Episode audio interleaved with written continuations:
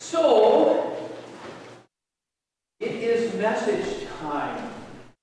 Uh, just want to say uh, blessings on each one of you. It is a good day. I want to welcome you uh, back. Some of you have been here all summer long, but if you haven't, if you had a, a little hiatus for a little bit, welcome to, back to Kenwood and to our worship service. Uh, now, it's good to be with you this morning.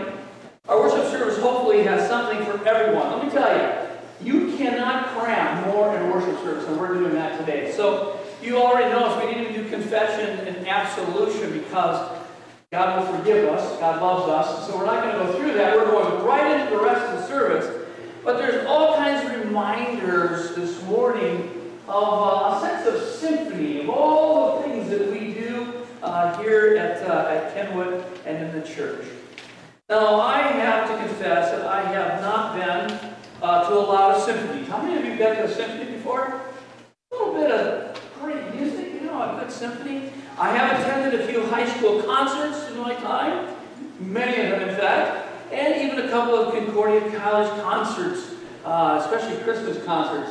Great stuff. If you haven't listened to a uh, Concordia College Christmas concert, and I suppose I could say, what's that other college? Oh, yeah, yeah, that other college. Yeah, well, that other college too, uh, St. Olaf. Well, it's pretty good too. but pretty good as well. But both concerts and symphonies start rather oddly. Have you ever watched a concert they're doing that? The musicians start filling in. Uh, first, uh, maybe somebody on an oboe arrives, you know, and they sit by there and they start plucking away at the oboe for a little bit. Uh, then a little more later, maybe a, a flutes will start arriving, they'll be doing the flute thing all over the place.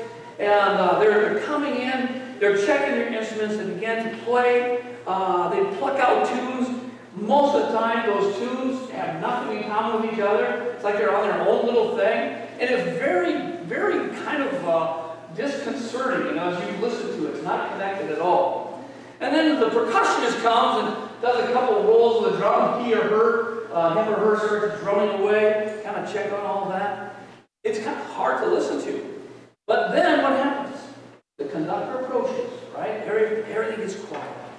Steps up to his or her podium, strikes the director's baton, baton, excuse me, lifts it up, and suddenly the music begins. And the sound is phenomenal.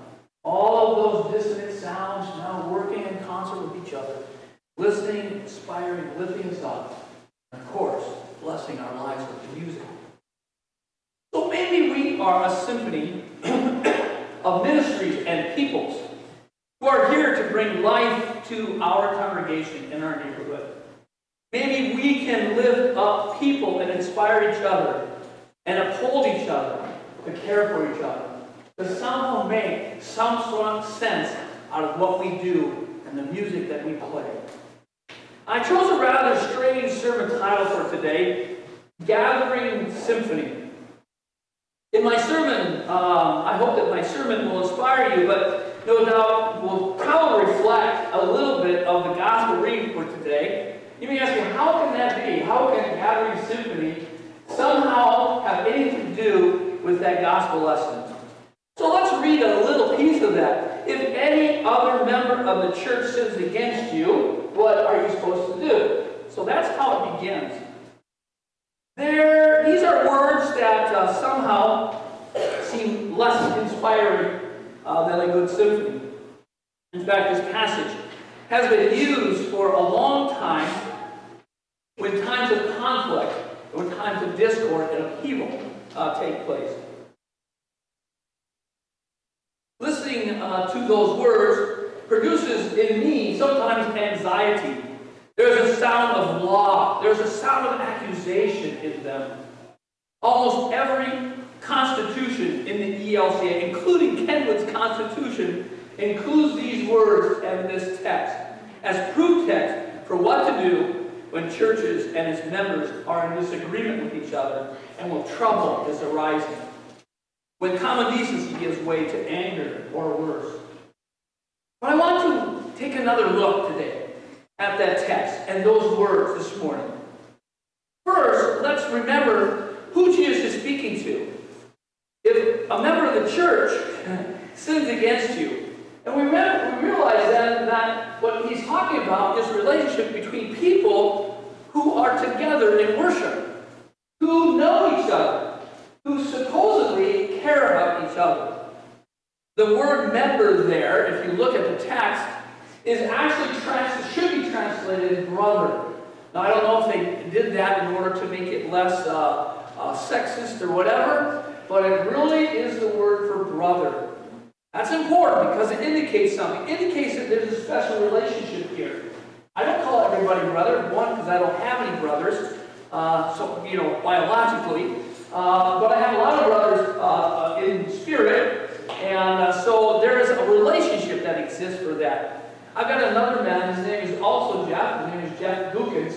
We've been calling each other brother for about 40 years now. Uh, he was the first person that welcomed Joan and I to Proctor when we got there. Wasn't even a member of our church, just a community guy, stopped over and said, Hi, my name is Jeff Gookins. Welcome to Proctor. But a brother, calling someone your brother was not a small thing. It was reserved for those closest to you. This difference is probably a cultural of why we don't necessarily sense that quite so much. But we need to hear it with a better understanding today. A brother has both expectations and even perhaps rights, certainly one deserving of our respect and our loyalty. But there are other very important pieces to this text then that we should look at this morning. Now, can I get a glass of water? Just like all over. After following through, bringing witnesses after witnesses, Jesus says something rather disturbing. If the offender refuses to listen even to the church, let that, that one, uh, let such a one be to you as a Gentile or a tax collector. I don't know about you, but these are harsh words coming from Jesus. I get the feeling that uh, somehow um, he's having a hard time uh, speaking these words, but all right, finally, that brother is going to get what he or she deserves, and I am just the person to give it to them. So we almost feel like they're justified because he has said, treat them as a Gentile, what? Or a tax collector. But then wait a minute. Gentiles, tax collectors, how were they treated? By society, not very well, but by Jesus. Therein lies the problem because Jesus shows love to all, forgiveness to all, healing to all.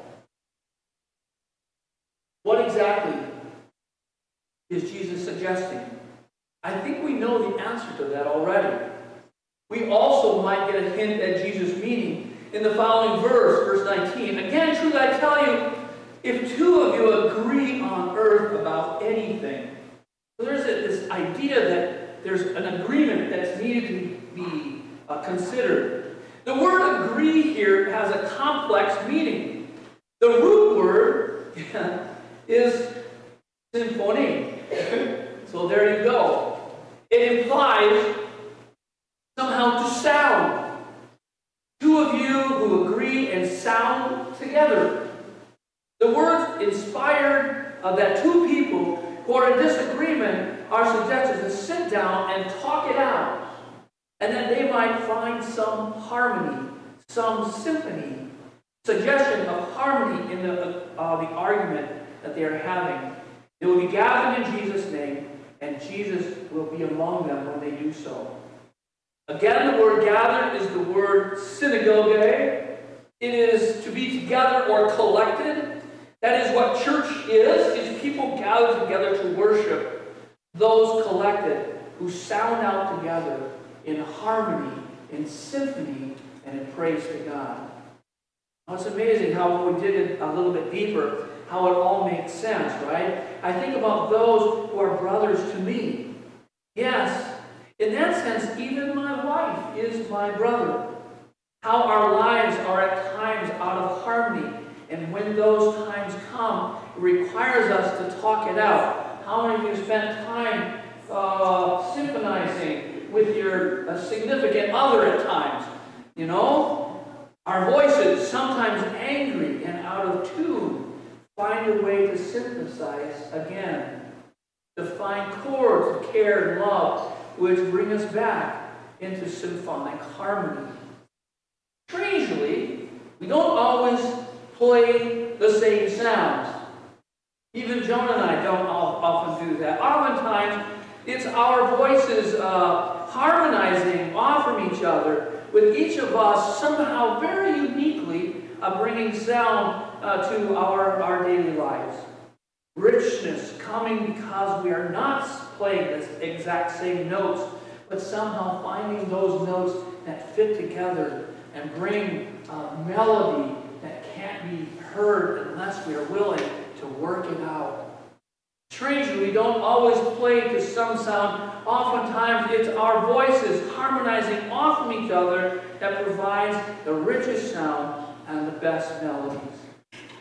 Here it is that Gentile, that tax collector, personalities, experience full of the grace of God still. God whose love is never something we merit or, or inherit, but something that fills our ears with the sweet sound of his grace. He also speaking to us in words too complex, but our spirits pick up on it. That is what we are collecting and celebrating today. Our uniqueness, yes, absolutely, but our absolute dependence on God's unconditional love. That's the melody that we hopefully will hear and sing and experience with each other. So enjoy the symphony today. Enjoy the melody of many people, kids coming up for baptism, a member coming to our church decided to join her melody to our song and our melody to her song, and together we will play something sweet for many years to come. Enjoy this symphony, this grace of God, this life-giving Blessings on you this week.